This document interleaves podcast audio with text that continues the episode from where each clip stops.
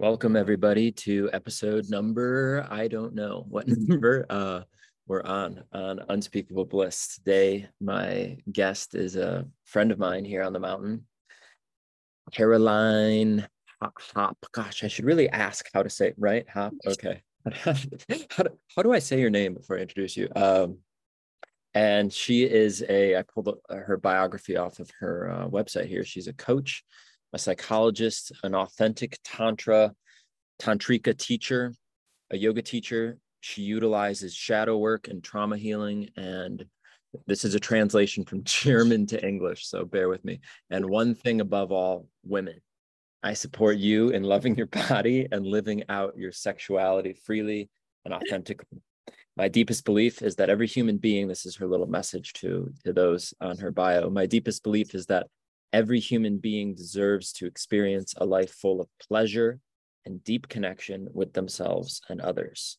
For me, this includes, in particular, healing the relationship with one's own body and being able to live out one's own sexuality authentically. Welcome, Caroline. Thank you, Christopher. Thank you so much for having me. It's a mm. blast. And I'm also happy, you know, to share myself and what I do in English because I've not been doing that so much since I'm from mm. Germany.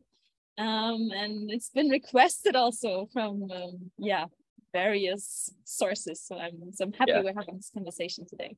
Including myself, I've requested that. yeah. yeah, that would be that'd be a fun little place to begin. Uh, so I knew that Caroline did something around sexuality and something around tantra and healing work, but I, I honestly wasn't really sure. And so probably less than a week ago, we were at Chelsea, a friend of ours, mutual friend of ours birthday party.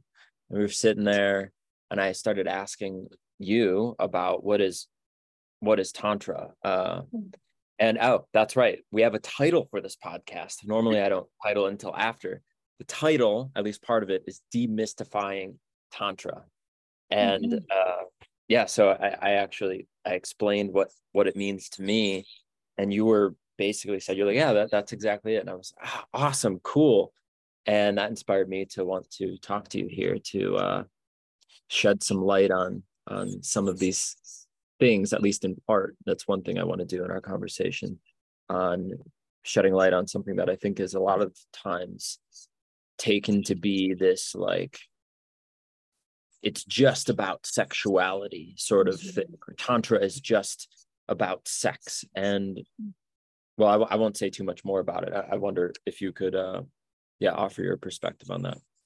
Yeah, sure. I'd love to. Um, it's actually something that is really dear to my heart. And I feel like mm-hmm. it's also part of my mission, the demystifying of it and teaching an authentic way even though i don't you know people always they ask me you know what is tantra mm-hmm. and in the past i used to say i don't know like, what do i know what tantra is so i don't claim to have the knowledge or the wisdom to have the definition of tantra that is correct for yeah. everyone on this planet but sure.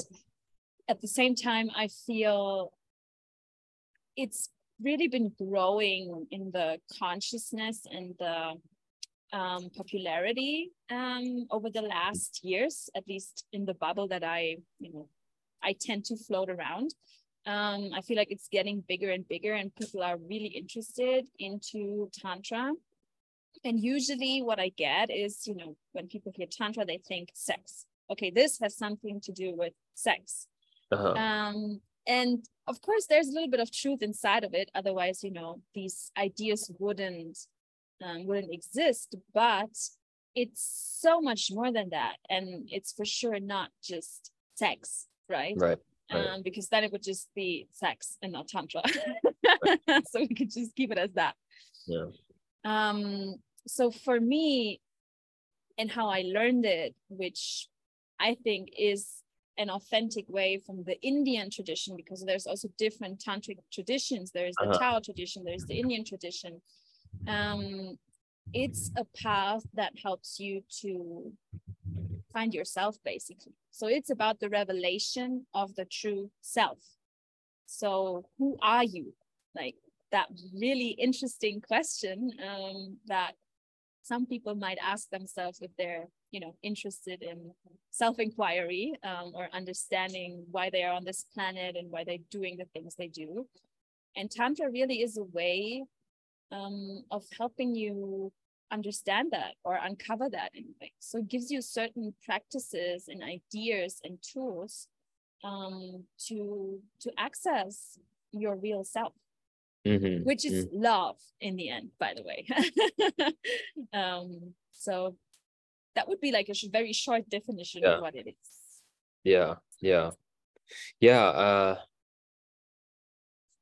I'm, i want to actually recap what it was i was sharing with you uh, when we began talking about it. And uh, i love the way you began because ultimately my my answer in any realm especially since i do work as a facilitator or i find myself in that role often and work as a student i find myself in that role often but my uh my number one thing that i say is i don't know i really i don't actually know but these are kind of ideas that i have and things that have yeah you know, seem to be helpful but the ideas that um i was so surprised to come to find with tantra was when one of my teachers i read his background uh, Rupert Spira, I, I, had mentioned him to you. Uh, he studied Kashmir Shaivism. Yeah.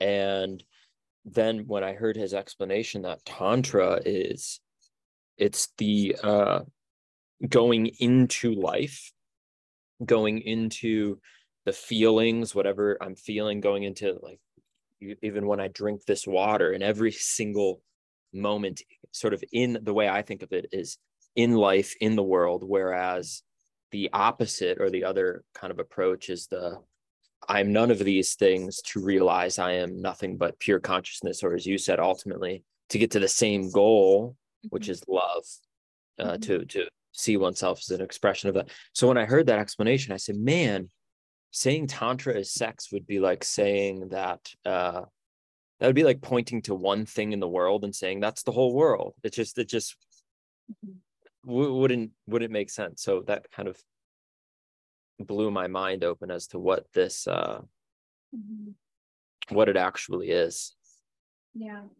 Yeah, what I really love about it is that and I, you know, I I like to use the phrase my truth is um, mm-hmm, and mm-hmm. and usually my truth at this moment is because it also changes and like when I evolve. So my truth might change in the next hour yeah. or in the next year, you know. Sure, so sure. For how I understand it, and my truth about tantra right now is that it's um it's not a dualistic path. Mm-hmm. So meaning that in tantra everything is sacred and everything is God. So I am God, this couch is God, like this stick is God, my computer is God. So basically everything is is God because it's created by the manifestation and there is nothing that the manifestation would create that is not perfect or whole in its existence. So that's I think that's what you just said, right? So it's this idea of okay, I don't have to look for God or ultimate consciousness outside of myself. It's not separate from me. It's not something I I need to reach. Um, it is actually inside of me and inside of everything that is around me that I can perceive with my senses, and I just have forgotten.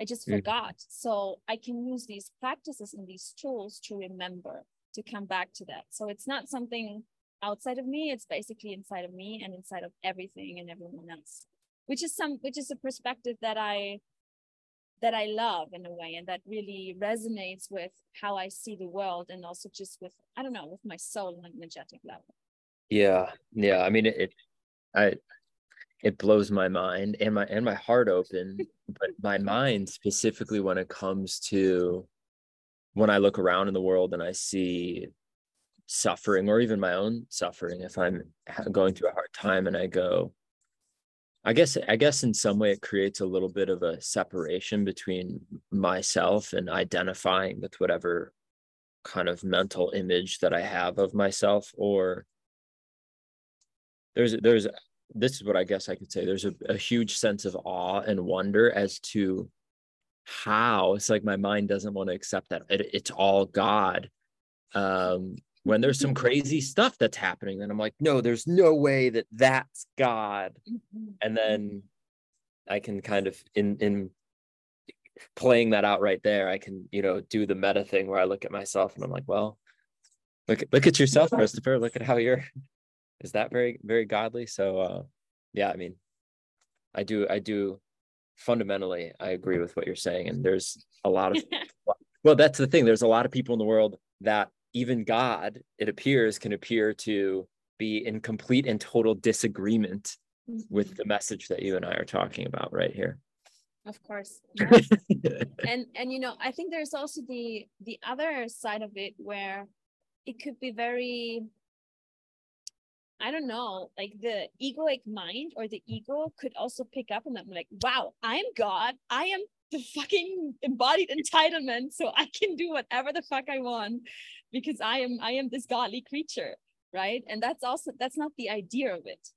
Exactly. Um, and and I think I don't know if that is happening too much. So like when I say, okay, I am God, you know, I, I, I say it from time to time and, uh, and I mean it, but I don't mean it in a way, okay, I am superior or I am better or I am, I don't know. It's just right. like, if, you know, if everything and everyone is God, we're all the same. right, so, right, right. Yeah. I think that's also important to mention. Uh, well, I think that's absolutely important to mention as well because there's a, this piece of humility that mm-hmm. comes with that because it's what we're saying. If, if if i understand what you're saying correctly caroline correct me if this is not what you're saying but i i'm understanding that it's something like i am that but so is everything. There's nothing that is not that. And i don't i don't necessarily think that i i'll just speak for myself here. I don't have a memory of being the one that sat as God before I created the world and said, I'm going to create the world and create it. I'm not, I'm, I'm, I am that, but I'm a, I'm also a part of it. And I don't, I don't have a memory. Do you have a memory of, of being the one that created this whole thing? no. no, right. Exactly. Exactly. Right. Yeah. Yeah. So, uh, but you know, what's so fascinating about this recently, this has been recent in our, in the mountain community that, that Caroline and I both live on. I've been hearing uh, people say how damaging it is that people say to be claiming to be gods and goddesses in this kind of egoic and separate mm-hmm. way from everyone else. But I, I haven't actually seen it. So you know what I'm saying? Like mm-hmm. I hear people talking about how that's not a good thing, but in my my experience, I haven't really been at a ceremony or something where I see someone like mm-hmm. proclaiming but that's just from my perspective, I guess. So it's it's interesting that I don't see that either, but I hear people talking about how that's not good, mm-hmm. if that mm-hmm. makes sense. Yeah, it, it requires a lot of humbleness for sure. Yeah. Um, and I think so this is this is how I see Tantra and what I learned about it is that it's not an easy path because of this all like everything Tantra says everything is sacred and everything that is in the manifestation is there to lead you to enlightenment or the revelation of the self or whatever you want to call it. So use it. So that's why it's also including sex and pleasure and money and power and all these things. It's like, okay, this is here. This is not here because it's bad, because there's not something that is inherently bad that create that is created by the manifestation. But you need to have a certain amount of discernment, discipline, um, and humbleness mm-hmm. to really work with these things and approach that. And I think that is what makes it challenging and difficult for a lot of people.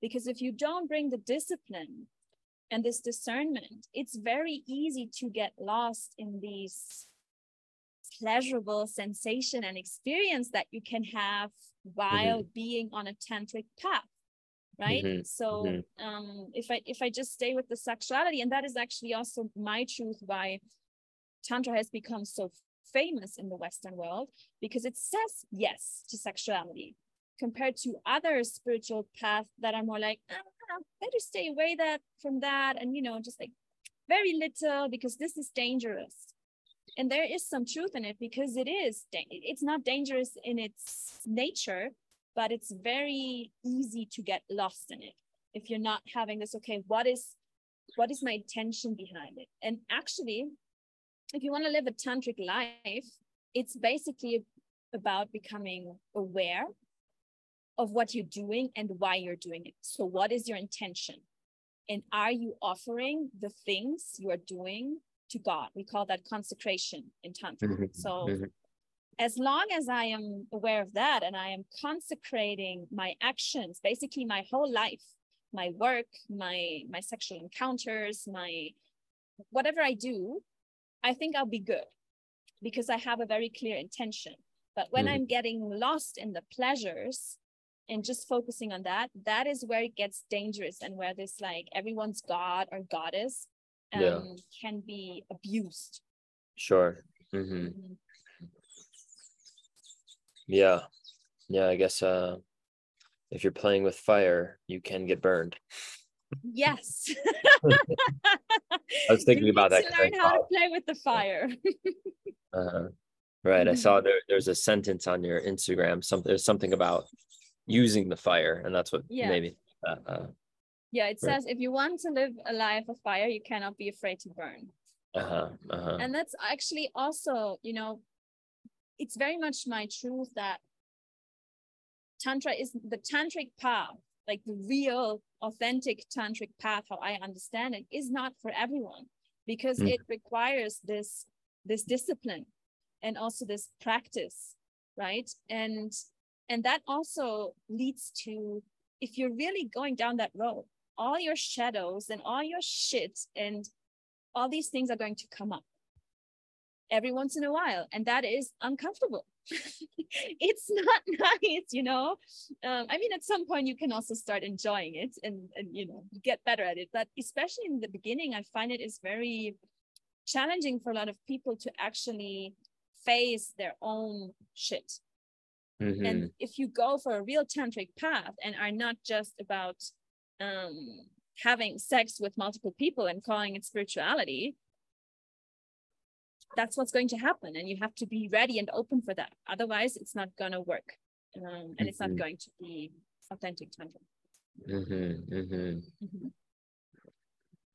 so uh i guess i'm taking this in a little bit of a different direction but i'm curious because i don't even know myself well to some extent i do because we've had one one kind of deep dive uh connection before but how did you long or short short version, you're welcome to share. How did you wind up on a mountain in Costa Rica talking to me about about what you're talking about right now? Not exactly the point, but you, you you get what I mean, right? You know, how did how did these practices, this these things come to be so uh key and important in your life? Mm-hmm. Mm. Yeah, I, I feel like ever since I have been little, I've always been asking questions and I've always been questioning what's happening in the world. And there mm-hmm. were a mm-hmm. lot of things that really made no sense to me, also related to like suffering of a lot of people, people suffering from hunger, um, not having water to drink, and these things. I was like, well, there's so many people with so much money. I, I don't really understand why, why why is this why is this even happening? And I feel this mindset um, has brought me to to question basically everything that I learned growing up over and over again. Mm-hmm. Um, and at the point, like 10, 11 years ago, I developed an eating disorder. So I had bulimia and I went to therapy. So I went into self inquiry, basically, uh, learning uh-huh. about myself, learning about my, my family. And um, at some point, I also found spirituality um, and I found yoga. Uh, and that was the first thing, I guess. That was like my entrance point into, I would say, other perspectives on how the world is functioning. Mm-hmm. And uh, from there, it was just you know my own my own evolution. Like yoga led to meditation, led to vipassana, and led to um, separating from a long-term partner, finding a new partner, getting my libido back, and suddenly having very intense sex with someone um, i was like wow what the what did i do like before that you know? And then discovering oh this has some this is actually tantric in a way without me even framing it like that on mm-hmm. that this is like tantric. And and then i somehow you know i just i was just hooked up and i was interested and i started reading books and stuff. And um interestingly enough like looking back on it like the sexual path or the sexual side of myself has been very important for me already when i was 15 um, mm-hmm. much more than compared to you know my friends at that time. And i always said because i'm a psychologist and i always said you know i'm going to be a sex therapist. At some point i'm going to be a sex therapist. And i somehow i lost track of that during my studies and bulimia and all these things. But i feel like through tantra i came back to that from a more holistic perspective.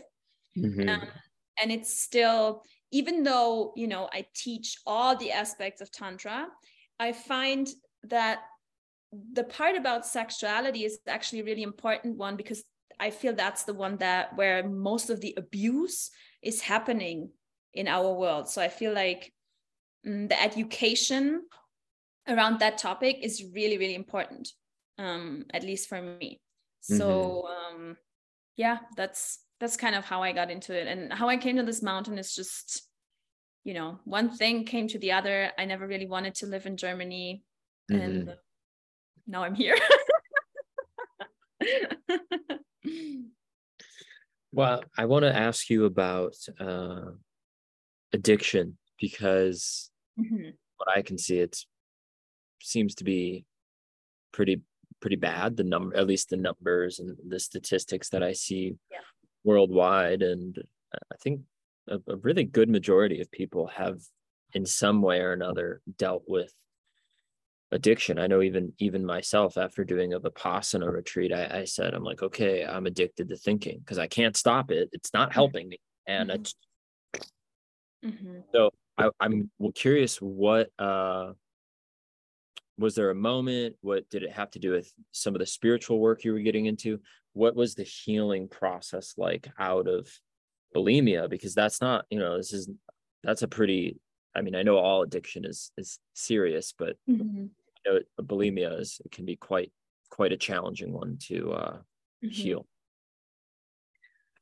Well, for me, um, it was actually the healing of the relationship with my body. So mm. um, I totally feel you when you talk about a lot of thinking and the mind, because that's also something that's very familiar to me. Yeah. And especially then you know studying psychology and at the same time going to therapy was like the mind overload like you can't imagine you, you know and in five years in five years of doing therapy there was not one session where we were talking about my body how my body's feeling what i had been doing to my body because i had literally been abusing it for years you know mm. with that eating disorder. But that was never a topic you know and and at some point i was like you know i was i was healing you know my symptoms got better it got less but it wouldn't go away completely. And i was like what what is this? You know they need I, I need i need help. I need i need something else. This is not working in a way and um and so i was just basically very desperately looking online for ideas and mm-hmm. um for me it actually started with becoming a vegan mm. and mm. and that helped me get rid of my symptoms and i think it's not necessarily i'm not vegan anymore but i was a very strict vegan for like around about two years and i think it brought the consciousness of my actions into my system into my reality which i did not have before so it's like okay why am i choosing to eat this what am i you know what am i putting in, inside my body mm-hmm. and that mm-hmm. shifted something because that that was the first time i really actually considered my body as a being i have a relationship to and and from that from that on you know then with the yoga i started you know to actually feel my body feel pain in my body starting to feel my emotions um, not from a mind perspective because I, you know, I had a lot of emotions that, you know, is why I was binging and purging in the end because I was overwhelmed by the intensity and the amount of my emotions and I couldn't handle them. And and then it's somehow I just I was just like, oh wow, okay. I feel this in this particular part of my body. And what if I just allow that? what's happening then and then i start crying for example and then it's mm. actually a release whereas mm. before that i used to cry a lot but it was more this kind of like even bringing more tension into my body you know it was not releasing anything it was just a cry of frustration basically do you know what i mean so i feel like that was really the the shifting point like coming back to the body and mm-hmm. to the messages the body has for me mm-hmm. Mm-hmm. wow yeah this uh it, it reminds me of the, the whole topic of what we're talking about with tantra and, and including the the form instead of from from my study and look into different spiritual practices it feels like there can sometimes be a denial of of the flesh a mm-hmm. denial of the world a mm-hmm. denial denial suppression et cetera et cetera and who knows maybe maybe it's those things on a collective level that that results in people individually having addictions with certain things because what, what, what's going around when we look around at at people that are influencing our upbringing is just kind of connecting that. Wow. Mm-hmm. i Instead think of, you know yeah the root like what lies behind all addiction is um is actually a longing for being whole and mm-hmm. because i mean what are people doing that have an addiction? They're trying to fill something like an emptiness inside of them. And i think the way out of the addiction is actually just to go into that emptiness become that emptiness feel it and then you move through it. Because there's nothing externally that will ever fill that. Mm-hmm. um, and even if you're not like a full on addict with whatever substance or whatever it is that you're addicted to i think almost everyone on the planet does it you know in in some amount. And i you know i i do it at some point like sometimes when i feel like empty and i don't want to go into that feeling i don't want to feel it i'll you know i don't know watch something on netflix or call someone or i don't know. It's it's very human also in a way. And i think it's about the consciousness the awareness about that and then also finding moderation and balance with that. So not losing yourself and never going into those places that feel challenging and actually start to feel and yeah connect back with with the body and the sensations in the body. Mm-hmm. yeah i've uh myself had experiences but have worked with lots of people whether it's grief or just some really challenging emotion. And there's words like oh a profound emptiness uh void numbness. Yeah. And yeah so sometimes well i would just say this as a first step i i if it feels appropriate it's not it's like this every single time but if it feels appropriate i'll make an invitation to just be with that at, mm-hmm. as it is without without without the idea that we need to be with this emptiness so that it goes away yeah. right you know like like uh i'm not doing it i'm doing it as a practice with them just to bring to to try and inspire a neutrality this kind of neutrality and curiosity. If if we're if we're fortunate to be curious to be like well what is what is this thing that we're calling yes. anxiety or depression or like what what really it's, it's in another way it's the opposite of the self inquiry if i'm like who am i? What am i? It's like okay there's this emotion that i'm feeling. Maybe it's in my chest or my my throat or whatever let's just be with it let's just see yeah. what it is and then I, I would say at, at least from my experience at least 70% of the time there does happen to be a dissolving or release of some kind or a, a, letting go and i think it's got something to do with not running away from it, just being with it, and also questioning what it actually is. Because that's the thing that I, I say often is it's not what we think it is. What mm-hmm. we think it is, is image that we're afraid of mm-hmm. or that mm-hmm. we have to ignore and go watch Netflix or whatever it is. But it, there, there, in some cases, could be a profound wholeness to to the point that you said, the point of, um, or what, what the solution in a way to addiction is it's it's to feel whole yes i agree mm.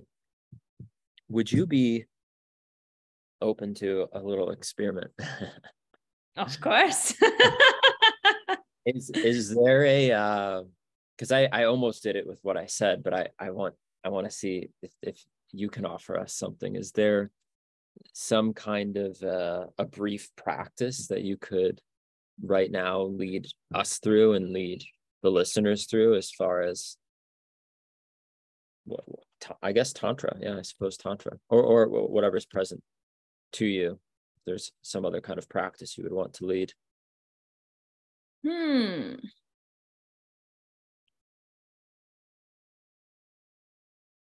Well, I mean, the thing that comes to my mind is basically what you just said. Yeah, yeah, uh, okay. Like what you just explained. Do you want to go into that? Shall we do that for a moment or? If um yeah, if you want to. Yeah, of course. Okay. I think it could so, be val- valuable for the mm-hmm. listener as long as they're not driving. I think we could we could just say that. don't do this and drive, please. Yeah, don't do this when you're driving. Uh, okay, I'll I'll just guide you through, and you know everyone that's listening can just join. Okay, so uh, I invite you to close your eyes if it feels safe and comfortable, and take a comfortable seat. And then to start with, just have three clearing breaths in through the nose and out through the mouth. Two more times, deep inhale. You can exhale with sound if you want. And then one more time, deep inhale. Sigh it out. And then just returning to natural breath.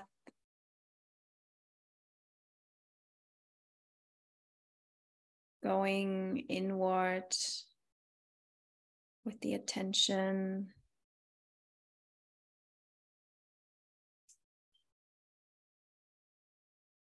going into the body.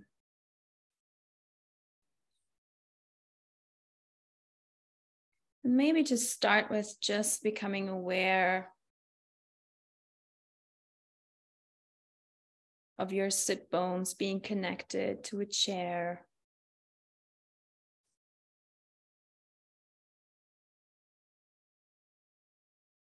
Becoming aware of the connection between your skin and your clothing.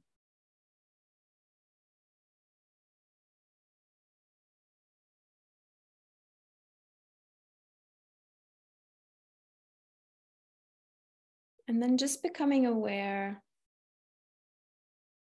of every sensation in the body.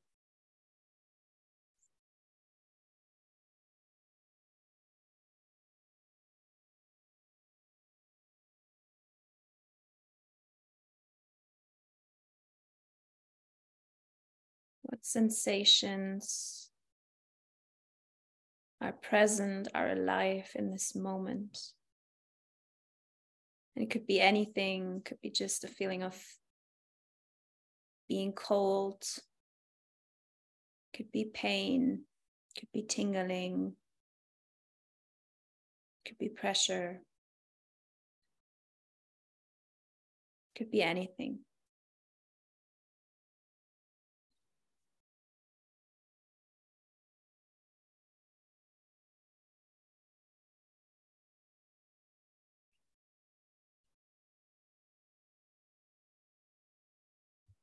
Becoming aware of the sensation as well as of the location of that sensation in the body.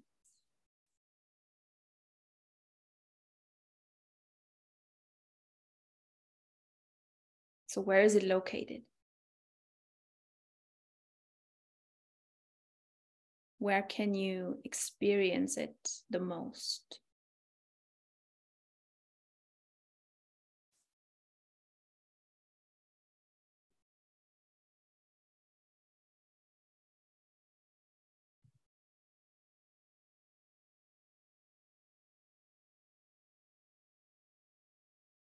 And then what whatever it is that you are experiencing can you just allow it? Can you not put a label on it? Good or bad, comfortable, uncomfortable? Can you just let it be the way it is?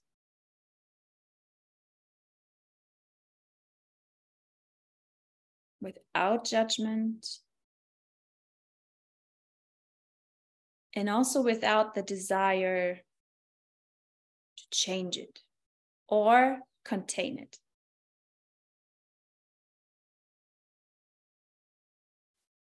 So basically, no attachment to what's alive in you right now,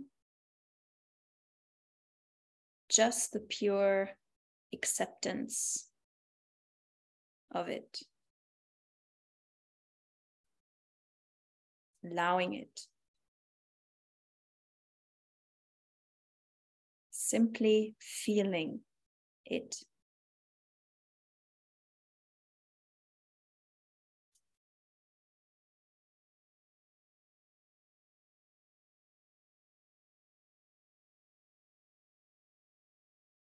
And if you want to go a little bit deeper into this, I invite you to take that one thing, that one sensation that is the most present right now,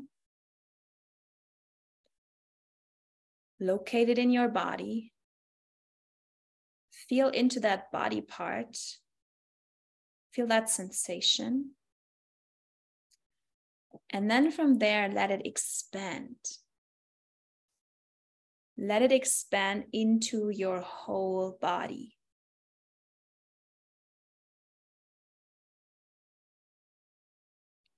So, from whatever is there and wherever it is in your body, let it become bigger.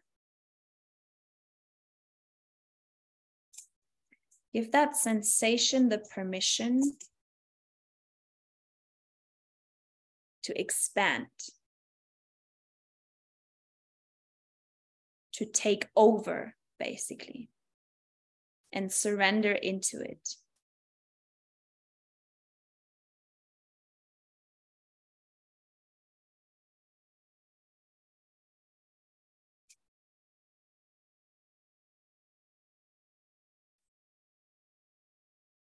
And you can even extend it beyond the physical body more into your energetic bodies around the physical body.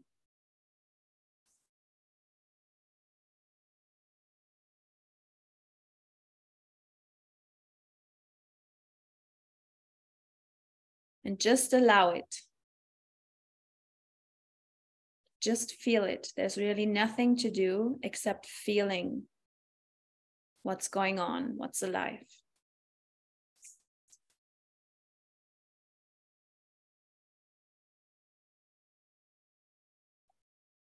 And I invite you to just be very aware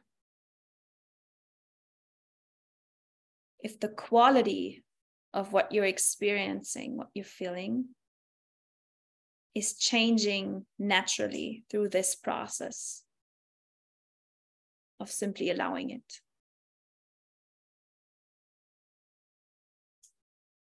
And how that quality is changing.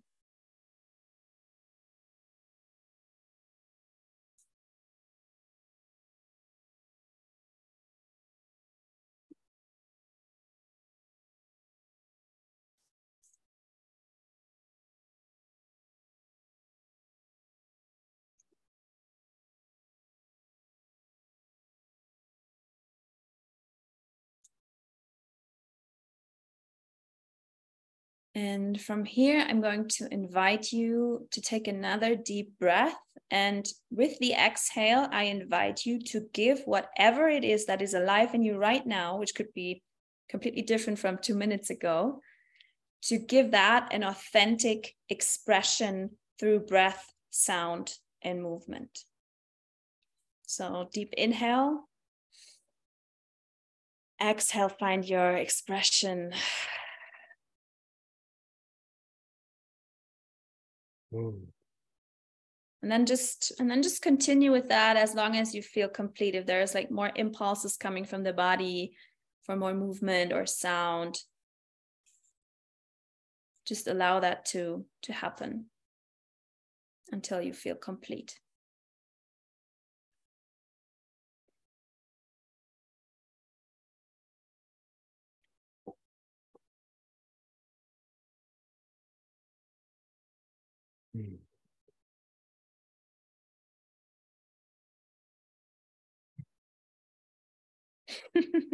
Hey. Welcome back. uh, wow. Thank you so much. Yeah, you're so welcome. It's a very simple it's it's so simple basically. It's just allowing the feelings. Yeah. And usually what happens when I guide people through that processes, you know, I have them also um like tell me what's going on okay. and so i just guide them through it and and naturally if we allow the feelings that come up to just be they will change i don't know mm. maybe you you have experienced that as well in what you were going through but it's just like okay if i feel a pressure here and then i allow the pressure to extend and really go into it the pressure might evolve into sadness or into anger or into frustration so it's just this mm. natural um, alchemy basically that's happening if if if we allow what's there to actually be felt by us yeah yeah when i do things like this i'm normally i go through it sort of quicker so having mm-hmm. you guide me through it was a very sweet reminder to mm-hmm. slow down i do this with people for like 60 to 90 minutes so oh we're wow! Just, we're just wow. doing that. Yeah. Wow. Mm-hmm. Mm-hmm. Mm-hmm. Yeah. It's um it's very it's a very releasing process. Um okay. can also be intense, but yeah.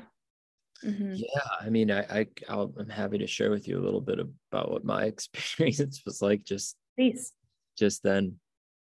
One of the well, the first thing I became aware of was this sensation in my throat, which I'm no stranger to this sensation in my throat. And I'll, I'll tell you a little bit more about that in a moment. But the second thing that I became aware of is how hot my body is physically. Physically, I'm like, I mean, you know, I'm I got enough confidence to um, that as well. Let's be honest.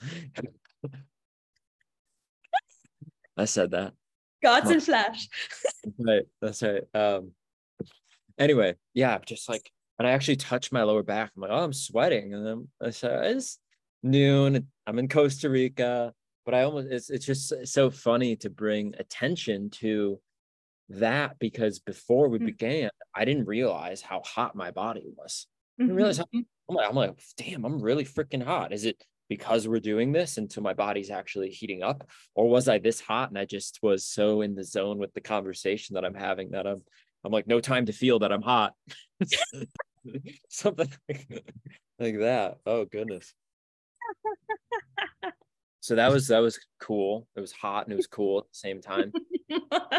and then the other this this throat thing, Caroline, I I have a whole story. I have a whole kind of trauma healing narrative around this sensation that arises in my throat. And I'm mm-hmm. saying that it's a story because ultimately when I'm with it, I don't know I don't know what this this is. Mm-hmm. I, have it's mystery. Like it's this mysterious. It feels like I'm being choked from one perspective, but it mm-hmm. also feels like it's the. I'll just tell you about other really profound experiences I've had with this, where it feels like I want to say something, but I don't know what to say. Like I'm I'm incapable of speaking. I used to have a lisp. So I have all these again, all these like narratives and stories around what it means that I have a ball in my throat. But through really incredible experiences similar to this one, which this was reminding me of, it's also my power. It's also, it's like mm-hmm. the sensation doesn't change, but my entire relationship to it, it's it's as though that the music that Christopher is here to play and to bring into earth is mm-hmm. anchored by this this feeling and it's going to be there until I've I've shared my message and I've I've done the work that I come to do. So it's actually something that I was fearing and had all this all these yeah i don't know i don't know what else to call it other than fear around and then when i look at it from a different perspective i go oh my god it's actually an incredible amount of love it's an mm-hmm. incredible amount of love that i have for for you for the world for myself for everyone and it's coming from this place of desiring to to bring the best forth out of me and mm. so, yeah that it reminded me of that in a very sweet mm. way thank you for sharing that mm-hmm. yeah it's not what i think it is. That's that's the point. I mean i feel like you know we we give meaning to things you know? If i if i wanted to, something to mean something i put that meaning.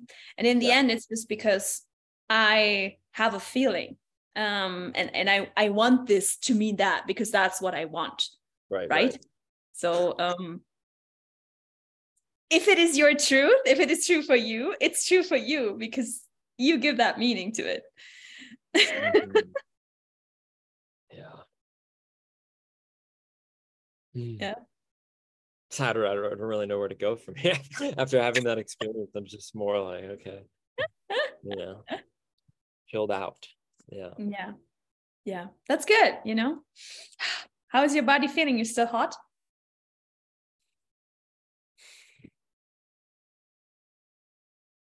Yeah. Yeah. I'm still quite, quite warm, but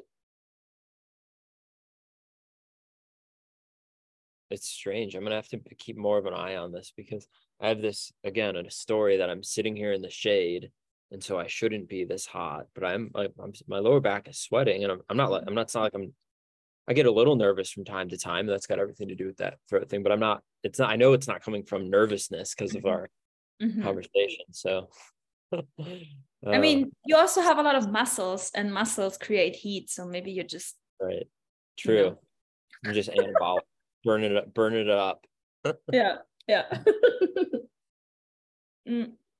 well um are you open for me to ask you a question absolutely please that's what again like i shared with you before oh. i enjoy our conversation to be mm-hmm. one that's like a dialogue where yeah any anything goes so please yeah i was just wondering you know other than what we talked about you know what tantra is for you what tantra is for me like do you have any like practical experience with tantra? Like in any tantric teachings or containers or i don't know even temple nights or whatsoever? I would be curious uh, to know about that. yeah yeah no there was a temple night that was happening here on the mountain last year before before and I went uh, and did our little United States and Europe tour, but we didn't go. We didn't. It didn't feel like we weren't feeling both that yes let's go and mm-hmm. have that experience now i have had experiences on my own with with Zladka, uh, practices with with clients but i it's it's pretty much exclusively in the way that you just did that exercise mm-hmm. what i'm saying so to outside of that there's i don't know that i could say i've had any I don't I guess I don't know exactly what experiences you're asking about. I don't know either. yeah, yeah, yeah. Well, yeah. So outside of the kind of thing that we did, and then again some practices from the Magdalene manuscripts um, that Zladka and I have done together with each other. Mm-hmm. Other than that, I, I, yeah, I don't, I don't know if um, again, like I said, I don't know exactly what what it is you're asking about, so I don't know how to answer the the question exactly. Yeah, I I guess I guess I was just curious, you know, curious about experiences that also have to do with the practice of conscious sexuality. Um, because I have kind of an ambivalent relationship to that myself. So I've I've you know over the last years going through various trainings, I have been in different temple night settings and settings where you know there was facilitated um, conscious sexuality practices happening. And um, and i've also facilitated temples myself. Um, and it's just something it can be very beautiful if it is really sacred but yeah.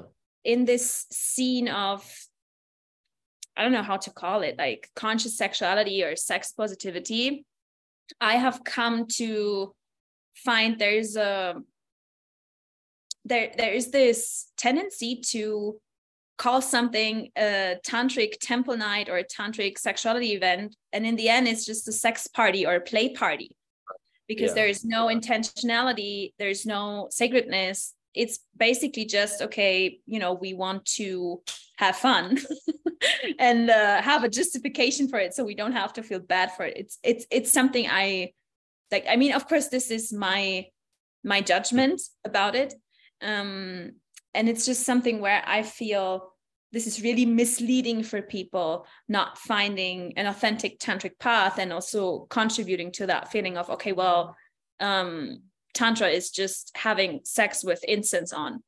So um yeah i think that was why i was curious. That's tantra i've done that. Just kidding.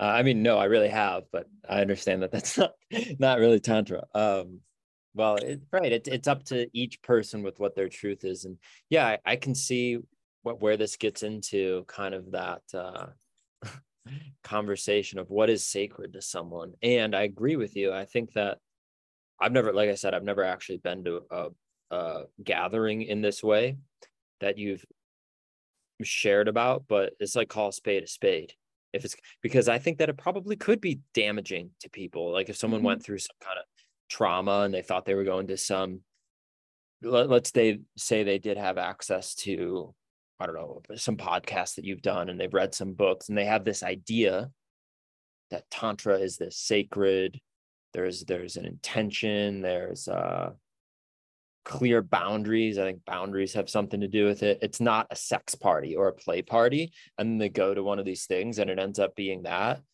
because so much sexual abuse and and things like that has to do with the secrecy the trickery the deception things like that. So uh yeah i think you have a i think that's a really important thing that you're you're pointing to for sure. Yeah and even you know even if it's a sex party or a play party if it's a proper properly facilitated event that also has some teaching about boundaries.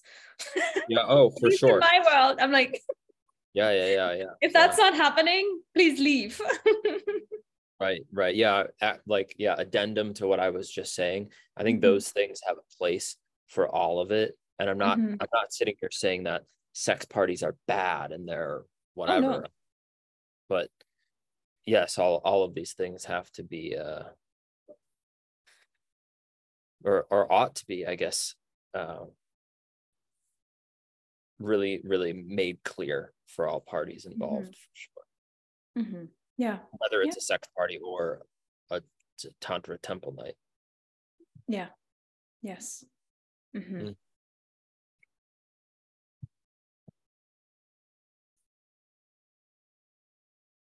How many of those temple nights did you have you hosted or facilitated mm. just curious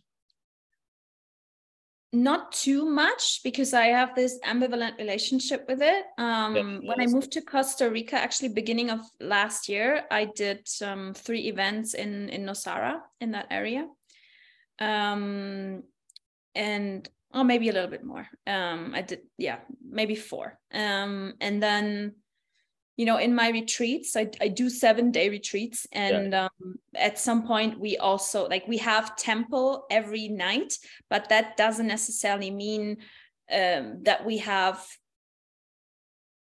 a sex party basically we never have a sex party but i for me a temple is um is a ritual space so uh-huh. basically uh, when i say we have temple night i'm opening um, the container for a ritual to have to happen with intentionality. And um, that might include some sexual practices but usually everything you know everything is optional. So i would never facilitate someone having a sexual interaction with somebody else you know uh-huh. because i never you know who am i to uh, say okay you have to partner up with that person and you have to do this you know that that's for me that's that's a very very hard limit that i would never do um so it's really it's really you know somehow also self-facilitated space if we go into this kind of okay let's explore pleasure touch and these things in a conscious in a conscious way mm-hmm. um, and it's you know it really it's really important to have some trauma work and shadow work before that because mm-hmm. entering a space where people openly practice their sexuality is very beautiful actually it's like my first ever temple night i attended after that i was like wow sexuality mm. is actually so innocent and all of this is beautiful like all of the ex- different expressions that people find for themselves to authentically live their sexuality is actually innocent and beautiful. And we humans we put so much shame and taboo around it. Wow why why are we even doing that? So it has a really really big healing um, component in it but it is also of course triggering you know sure. because most people are not used to it. And then also you know if you have an attraction to someone and that someone is hooking up with somebody else and like da da da da da like all your mm. stories basically your shadow stories are coming to the surface and running. So um, it needs to be very well prepared i feel. Yeah. Mm. So is there a screening process of some kind or a interview like a mm-hmm. conversation or application yeah. that people fill out to yeah, definitely. I mean, I have not just facilitated temple nights, but if I would do so, I would have a screening for everyone in the beginning to see if they are ready to enter the space I want to create. And that's yeah. also what we did um, in like a year ago when I was facilitating. So we had we had like three different stages. We had like introduction temple for like complete beginners, and we had like temple where we're like, okay, you have to at least have to have this kind of experience, otherwise you cannot participate in this. Mm-hmm. um, because of course you know the more experienced you are and the more comfortable you feel the easier it is for you to express and if there's a lot of people that are very uncomfortable with your full expression you know it kind of mm-hmm, mm-hmm. yeah changes the energy um, mm-hmm. how do you talk to your family about this or do you yeah I'm, I'm curious if like that be? Well, you're, you're, not hiding anything. It's all you know. No. Well, to be honest, you know, in the beginning, I mean, I I'm really also I'm a taboo breaker, and I also, I mean, I'm not polarizing all the time, but I did a lot. So, for example, I also I worked a lot with my menstrual blood in the past. You know, I painted with it. I put it on my body. I posted pictures of it. I actually I drink it. So, and I I, I talk about it very openly and um it's just i don't also through my trauma understanding i realized okay i'm just going to be who i am authentically. Yeah. and if people don't resonate with that and they don't understand and they can't hold it that's mm-hmm. okay. And then they're not my people. And in a way of course this is like hard to say for my family. And interestingly my mother she follows me on instagram. Um so she she's watching all my stories. And you know i feel like i think three years ago there was a moment I was like you know i was asking i was like how is that for you? You know just to you know see what i'm talking about. She was just like well i don't really understand any of the things that you are doing and why you're doing it but seems like it makes you happy so i'm okay with it. And i was just like okay cool fine. You know she she doesn't need to understand in yeah. in depth. And if she asks me or if she's interested, I I have nothing to hide. So mm-hmm. I'll tell her very openly. and the rest of my family, I actually have no idea what they're thinking. They're all following me on social media, but I don't know. oh so. boy. You could do a you could do a poll on Instagram. If you're my family, what do you think if I'm What's your opinion on me? How do you feel? do I make uh, you feel uncomfortable? is this poll uncomfortable for you? is this an awkward survey? Uh, but I think what you said about your mom is really that's that's how I feel about my parents too. They might not like when I tried to explain to my parents the night before I went on a heroic dose journey with mushrooms, like they were just basically I mean, they were supportive, but they really didn't want me to do that. And I, I mean, that was a learning experience for me of like, okay, maybe I don't I don't I don't need them to understand. I Mm-hmm. don't need them to understand me. And uh, even though, well, even it sounds like your mom too, they don't they might not understand, but they still have a love and there's still a Mm-hmm. connection there. And that's what I that that feels like real soul and uh, Yeah. real family to me. So it's sweet that you have that and that I have that too. Yeah. Yeah. Yeah.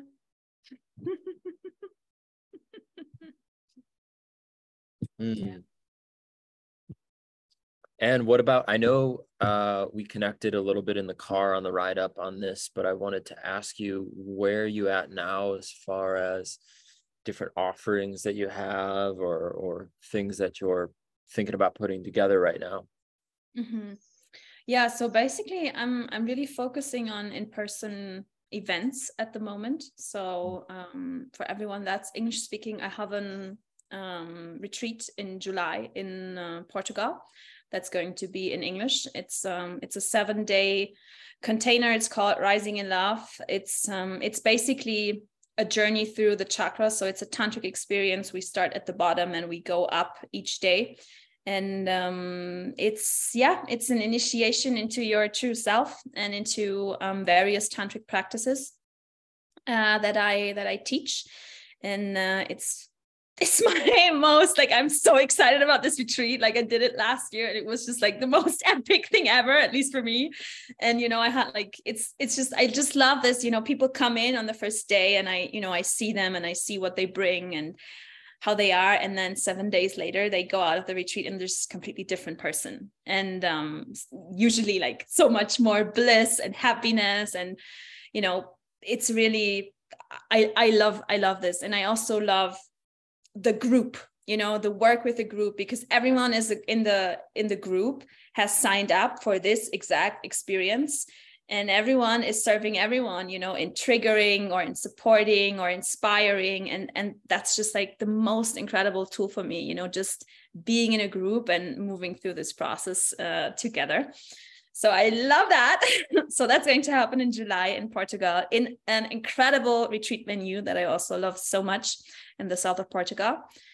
And um, other than that i I don't have any offerings in English other than one-on-one work um, and I won't also be doing any online workshops. So if you want to do one-on-one with me, you can reach out to me and uh, and do that. And um, I'm still in the process of figuring out if I want to offer tantric things in Costa Rica. Um, a lot of people have been asking me and kind of requesting it. So I feel like there's a certain pull, but I also feel I still feel a little bit hesitant because of the intensity of the work that mm-hmm. I do. And um, I don't know if I want to mess with my community in a way, you know what I mean? So um, yeah, if there's a if there's a way to get that, my process. Uh-huh.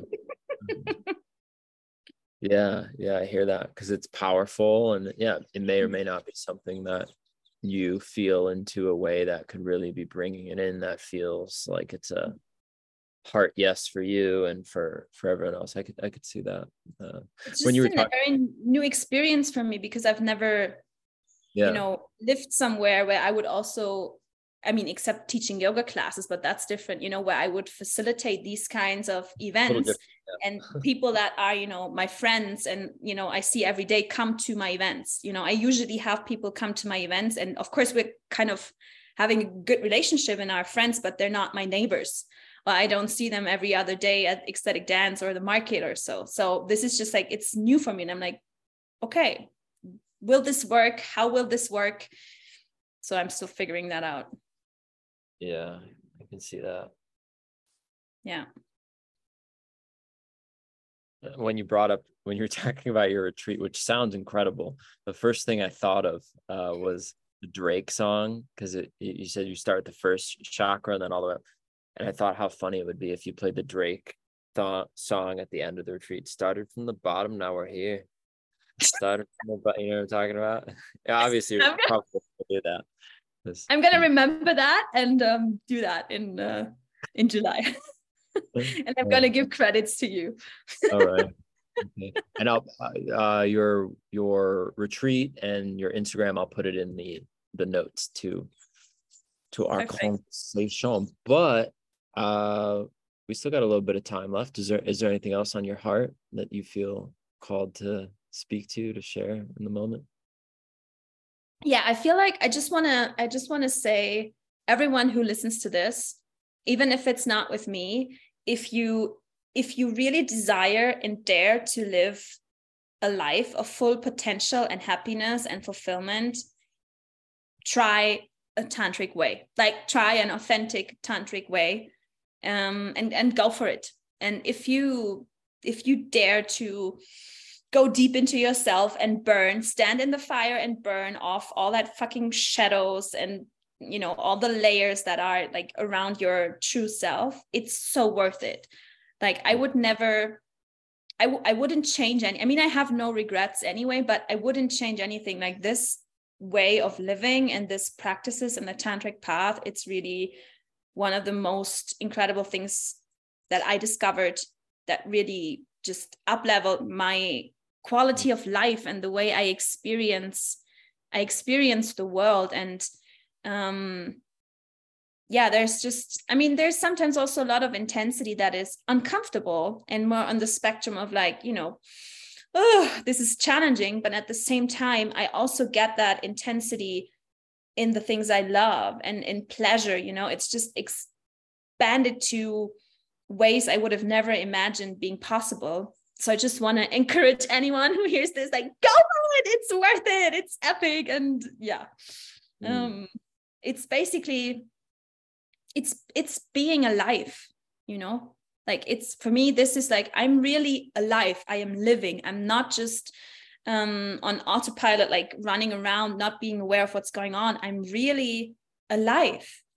And I, mm. I really believe this is what we are here for and why we got this like incredible body to experience all of it with awareness and yeah, just just mm-hmm. go for it. And um and and there's so much more to say you know about tantra i mean if we talk about the i mean in the end it's also about energy and learning how to contain and control your energy, especially also your sexual energy, sure, yeah. uh, which is life force energy. So it's the most potent thing you you can actually cultivate as a human being and using that you know for your sexual pleasure but also for creativity for longevity for like it's just yeah it's just so it's so fascinating and um yeah so I think that that was important. I want to ask you a question about this too. I thought of yes. it as you were sharing. Have you encountered someone where they they want to explore this, but because of some kind of religious some some identification with with one of their religions that it that seems to be like a block to them because I guess I'm just imagining that someone among other things but particularly maybe a more common one would be someone feels like oh i, I want to do this i want to have this experience but maybe their religious beliefs or thoughts seem to conflict with their desire to engage in something like this. Does that make sense? Mm-hmm, yeah i understand. Mm, i personally haven't haven't encountered anyone with that problem mm. or with that conflict, with that inner conflict. Um, I feel probably people that feel very religious in whatever way just don't feel very drawn to to that path um, but I, I i can assume how it you know i can see how it might be an inner conflict mm-hmm. um, mm. of of going of going that way and um, yeah my truth you know if it comes back to sexuality and sexual energy it's really the suppression of it because because we all have it right? So we're basically we're animals. So we have the instinct to procreate and we have sexual desire and we all have it. So to suppress it is actually the worst thing you can do because that is going to cause you know a lot of harm in your own system and therefore also with the world you're engaging with you know in various ways. And um, i think it's a really really big issue when it comes to you know sexual abuse rape uh, even just aggression you know um, or if we if we look at you know work work situations where there's sexism where there's objectification of of women of the of the feminine body and all these things. For me that is so much related to um, unfulfilled sexual desire and rep- repressed sexual energy.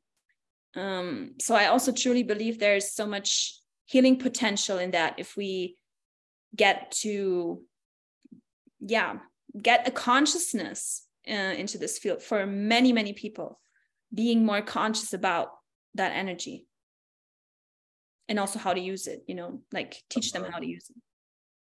It seems like your background with psychology and trauma integration is what really supports mm-hmm. the way to work with sexuality and to liberate or to to help that come into to wholeness. And and yeah i imagine that it requires you to be very discerning when you're working with these sorts of things as well. Yes. Yeah. Mm-hmm. Mm-hmm. yeah. And also for women you know it's just like there's so much pleasure a, a woman can ex- experience um, in her body in her sexuality. And so many women are not connected to that because they have experienced some sort of uh, abuse like sexually emotionally whatever um, and they're just disconnected from their bodies and they they like so many women cannot orgasm like they just can't you know um, or they can only have clit orgasms which is mm. you know a nice thing to have but there is so much more in terms of that that you know i feel is very exciting to explore um, for me and I hope for a lot of women out there. Um, because I also feel that you know the suppression of the of the female sexuality, especially, um, is also causing a lot of harm in our society because women that are disconnected from their body and from their sexuality are essentially disconnected from their inherent wisdom and power.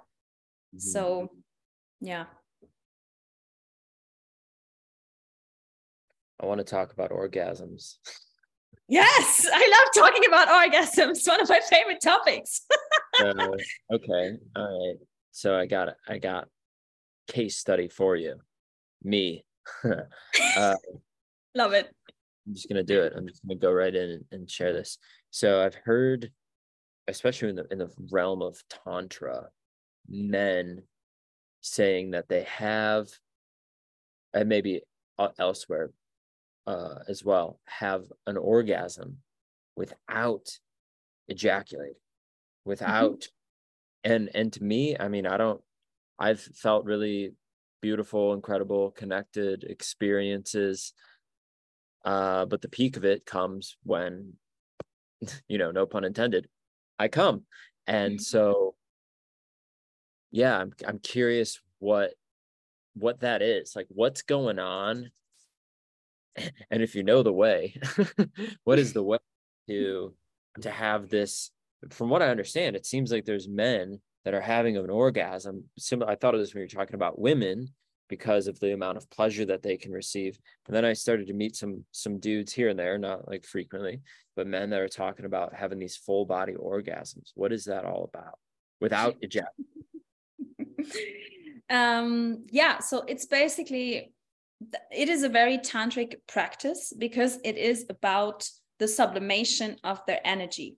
So when you ejaculate, you basically giving away life force energy because that sperm mm. is supposed is created to create a new life.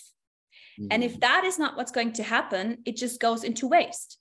Mm-hmm. So the idea is okay, if I'm not consciously trying to procreate, I am going to conserve this energy and use it for me, for my longevity, and um, also for my extended pleasure. Because when, especially when you orgasm and ejaculate as a man, afterwards, your body is like releasing hormones that is basically like, well done, good job, boy, you did it. Um, and then you get tired yeah. and you know, you, yeah.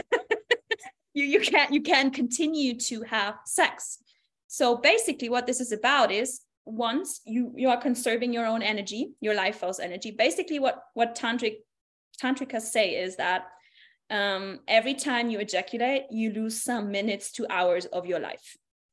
Um, so conserving that energy uh, for yourself and then through not ejaculating you're actually um, tapping into the real sensitivity of your body and your lingam. And you can sublimate that orgasmic energy that you create and bring it basically from the lower chakras to the higher chakras. So it moves to your whole body and you can just keep going.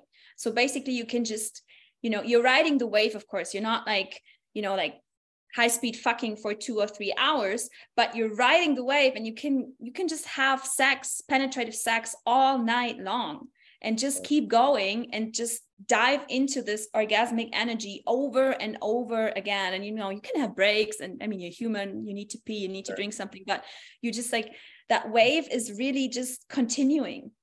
And um yeah and that brings you also when we talk about you know kundalini energy it brings you into this state of ecstasy. And and basically that orgasmic energy is kundalini energy. So it's actually also um a, an access point to to god in you to yeah to to feel god inside of you and that energy. Um and i have never you know i have you know i have a manual where it's all written down how to learn this as a man but I've never taught this to anyone because I I don't have a penis. I I don't I have I have no physical experience of that. So I don't feel it doesn't feel right to me like me teaching men how to do this because I I just, you know, theoretically I know, but practically I don't. Um and that's actually the benefit of being a woman because I don't need to learn how to, you know, not ejaculate anymore. I just need, quote unquote, need to open my body to re- to sur- into surrender and to receive uh, internal orgasms. So mm-hmm. basically, mm-hmm. the the clit orgasm is an explosive orgasm, and it's it's not it's not you're not losing as much life force energy as you do as a man when you ejaculate but it's the same you know after the clit orgasm i'm like you know my energy goes down i'm like yeah okay i'm done i could go to sleep. But if i have internal orgasm it goes up um anyway like the energy is already like going up in that direction so it's implosive and i can just keep going. So once i'm opened up i'm basically that multiple um I, I can have multiple orgasms like over and over again and just keep going but this is also something women need to learn because most of us you know we're numb or we have pain points inside the vagina and we don't trust our partners we cannot surrender and then all of this is not working. So it's mm-hmm. also a process of of getting there. Yeah. Babe i'm taking notes. Uh, so for the men because it seems like the women the women can come to you. You have you got the yeah. answer or at least you can point them in that direction. And mm-hmm. since you're, I'm not going to ask you to share your manual since you don't have it in the in the chat, but I'm curious if there is um, men or practitioners that you would point men to to look into this stuff or to get a hold of a manual, including me. I actually I I get this question so often and I yeah. don't really I mean in Germany I now know someone but he's teaching in German but in mm. the English speaking world, I don't know anyone that I could really recommend um, doing this kind of work. Um, I can recommend you a book. Um, it's called The Multi Orgasmic Man. It's by Mantak Chia. Um, so it's more, it's not the Indian tradition, it's the Tao, the Chinese tantric tradition. He's also, he's still alive. He's like very, one of the last living authentic tantric teachers. So that's a good book for men to start with. I'm going to put um, in the link. What is it called? The multi orgasmic man. Yeah, got it.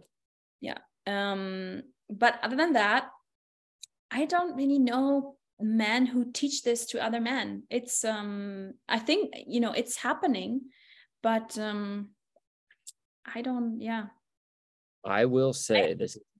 Oh, God. I also want to say, you know, I've never, I've never had a partner that had fully um control over this. Also, uh-huh. so I've never met an actual man in the flesh that I was also engaging with sexually that was able of doing this. So, you hear that, gentlemen? He's yet to meet you. hear, hear you. Uh, and this is a book that I started reading. I just pulled it up like a year or two ago, but for some reason it didn't it didn't quite resonate. So it's not really necessarily a recommendation. However, I have heard other men in Costa Rica speak highly of this fellow. Uh, and I think he was here. And and to be to be to be really honest, I didn't give this book enough of a chance to really see if it it uh if it would do the job right. Uh, for whatever reason, that point in my life, it wasn't um resonating. It's called Conscious Cock, the Empowered Sexuality Manual for Men, Healthy Masculinity, Sex Education, and Communication Tools. And the author is Christopher Lovestone. Christopher with the a K. have you heard of this?